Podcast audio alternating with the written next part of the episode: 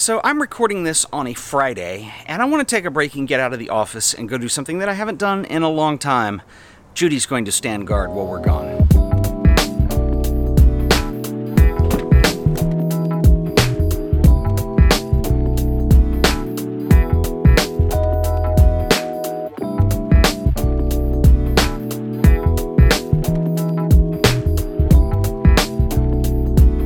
So I'm going to roll in here for a second. If you were into photography books, this is the hidden gem of Fort Worth, period.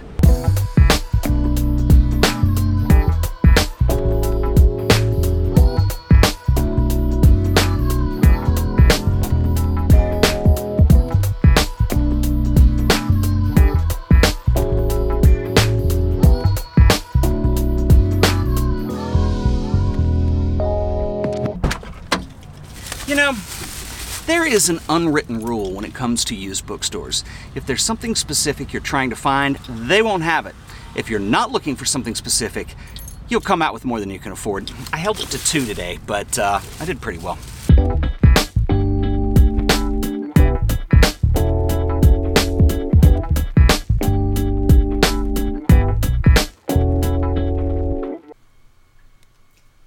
What are you doing? Judy loves street photography. So today, I actually want to talk about the theme of this video, which is the whole reason I went to the bookstore. And I want to talk about the one thing in photography that I think is actually very much in danger of extinction. Well, there's a lot in photography that's in danger of extinction, but I think in all seriousness, the one is is books. So back in the late 90s, early 2000s, we had this chain of bookstores in the United States called Borders. There's another one called Barnes & Noble. Barnes & Noble is still around, uh, although it's dwindled from what it used to be. But Borders was amazing. And Borders, I used to go up there every Friday night because they had the coffee shop, and then you'd go over to the art book section, and whatever you were interested in, graphic design, fine art, painting, instructional or tutorial, and photography, there was just, I mean, that section was just like rows of books. And they were all divided out. And I remember going and spending hours in the photography section and spending an enormous amount of money on books as well. That's when I started collecting books. Over the years, that has started to decline very seriously. As most of you know, Borders eventually went bankrupt and they're completely gone now. And Barnes & Noble is still around, they're hanging on, but when you go in there, it's not rows and rows and rows of art books anymore and an entire section of photography. It's more like art books are like a uh, like a column and one of those shelves will be photography. It's actually kind of sad to see. Dear Ted, whenever I feel down about my photography or lack of motivation, I watch one of your videos and then I go shoot. Thank you, Dennis Skyham. Dennis, that is awesome. Thank you for the postcard. This is a postcard from Montreal, which, truth be known, is one of my favorite cities in the world. I've been to Montreal twice. It is an awesome, awesome city, and the food there is amazing. But this says, Hello from Montreal, Canada. Just wanted to say thank you for your videos. Because of you, Michael Kenna has become my favorite photographer that I discovered via your minimalist composition techniques video. Can't wait to see more of your artist series. Would be great to have Kenna on the series. I agree, but I haven't been able to get a hold of him.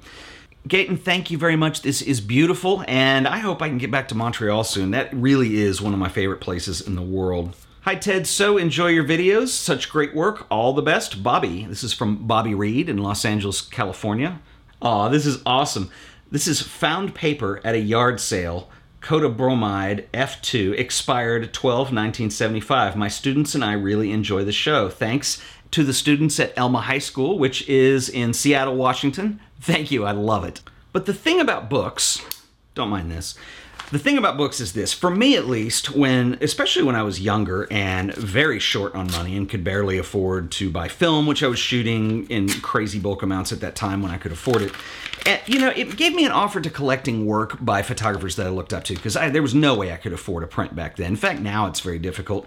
And i was into printing my own work but books gave me access to a collection of work by photographers that i liked be it a monograph or some kind of compilation that were such a wonderful sense of study and inspiration for me because they are an object. It's not looking at JPEGs on a computer screen, and there's nothing wrong with that. But sometimes you want to see something printed on paper, and the art of bookmaking really is an art unto itself, even when it's done in mass production. Okay, this is awesome. This came from Finland, and it was sent to me from Yorni P in Helsinki. Yorni. This is a letter accompanying a first issue of Valotus, Finnish for exposure. It's a fanzine, a work of mine. I'm a 20 year old Finnish dude living in Tampere. You already know what a zine is. I have been making fanzines focused heavily on hardcore punk for years, and I've been taking photographs, mostly of hardcore punk shows, for years as well. Okay, so let me take a minute and explain why I think this is so freaking cool. And it's also really neat that I happened to get this on the day that I'd planned to talk about books being on the brink of extinction. This is a zine. I have been very lucky to have a lot of people who have made zines send them to me, and I've shown them to you guys in these videos. And I usually get one of two questions. First of all, what is a zine? And second of all, where can I get one made? And a zine basically is a shortened up word for magazine. And zines have a tie with the punk rock and independent music movements in that you know, when I was a kid and I played in rock bands and stuff, it, there was an attitude of you just wanted to get your music out no matter how it was you're able to do that. And so we would get a four track, or sometimes we just set up a tape recorder and record a band practice and make an EP of improvised music, and we distribute that to our friends. And it was just this attitude and this way of I'm going to make something and get it out and screw it. I don't need a record deal. And zines, I can remember seeing pretty much as far back as probably the 70s or the 80s at least. But in the 90s, they kind of became a big deal, particularly in the graphic design communities as well as photography. And it was basically I don't have a publishing deal, but I want to write about music or I want to write about this band or whatever that is, and I'm just going to find a way to distribute this. I had some friends back in the 90s that used to make a zine called Nikki Goes to Hollywood, which was, anyway, weird name. But anyway, it was a graphic design zine, and they literally made their first copies on a Xerox machine and then saddle stitched them together or stapled them and then they'd just go distribute that in like quantities of 30 or 40 copies. And then later they got a letterpress and, and upgraded to that. But it was a punk rock attitude, and I think this is so cool. And I'm talking about books, and uh, you know, books are expensive to make. And for somebody to put money into publishing a book, no matter how famous the artist is, they have to put a bunch of money into actually printing the book, getting it produced, and then getting it sent out and distributed, and then see if it sells. And we're now in the age where Borders is gone, Barnes and Noble is having trouble, and it is what it is. And so that's where we are. So to see people still doing zines and keeping that alive, it's exciting to me. And so, anyway, I really appreciate you sending this to me. This is awesome. So, just because I know somebody will ask what books I picked up, I was looking for some new stuff just for my own research and enjoyment, and I picked up a Bill Brandt Shadow and Light. This was a catalog that was done for a show at MoMA. And this is a catalog for a show that was done in Milwaukee, which is really interesting. And it's called Street Scene The Psychological Gesture in American Photography, 1940 to 1959. Sorry, it's not on screen. And it features photographs by Ted Croner, Louis Faurer, Robert Frank, William Klein, Saul Leiter, and Lisette Model, with additional photographs by Alexei Brodovitch. Margaret Bourke White, Robert Capa, etc., etc. So I'm really excited about this because I had not seen this before. This is the deal with books. Now, I have featured books on this show really since the very first videos that I had done. And so a lot of those videos stay up for years on end.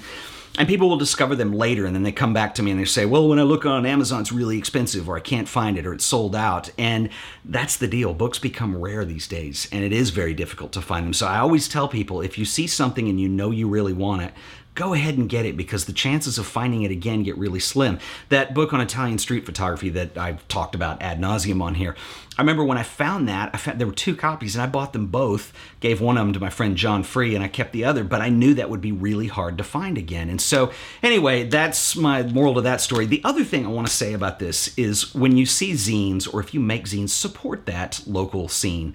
I think there's something so awesome about making things that are actual objects that you can hold in your hand. In fact, I think in some ways, having a zine is almost a little bit more cool and unique than having a big bound, professionally produced book.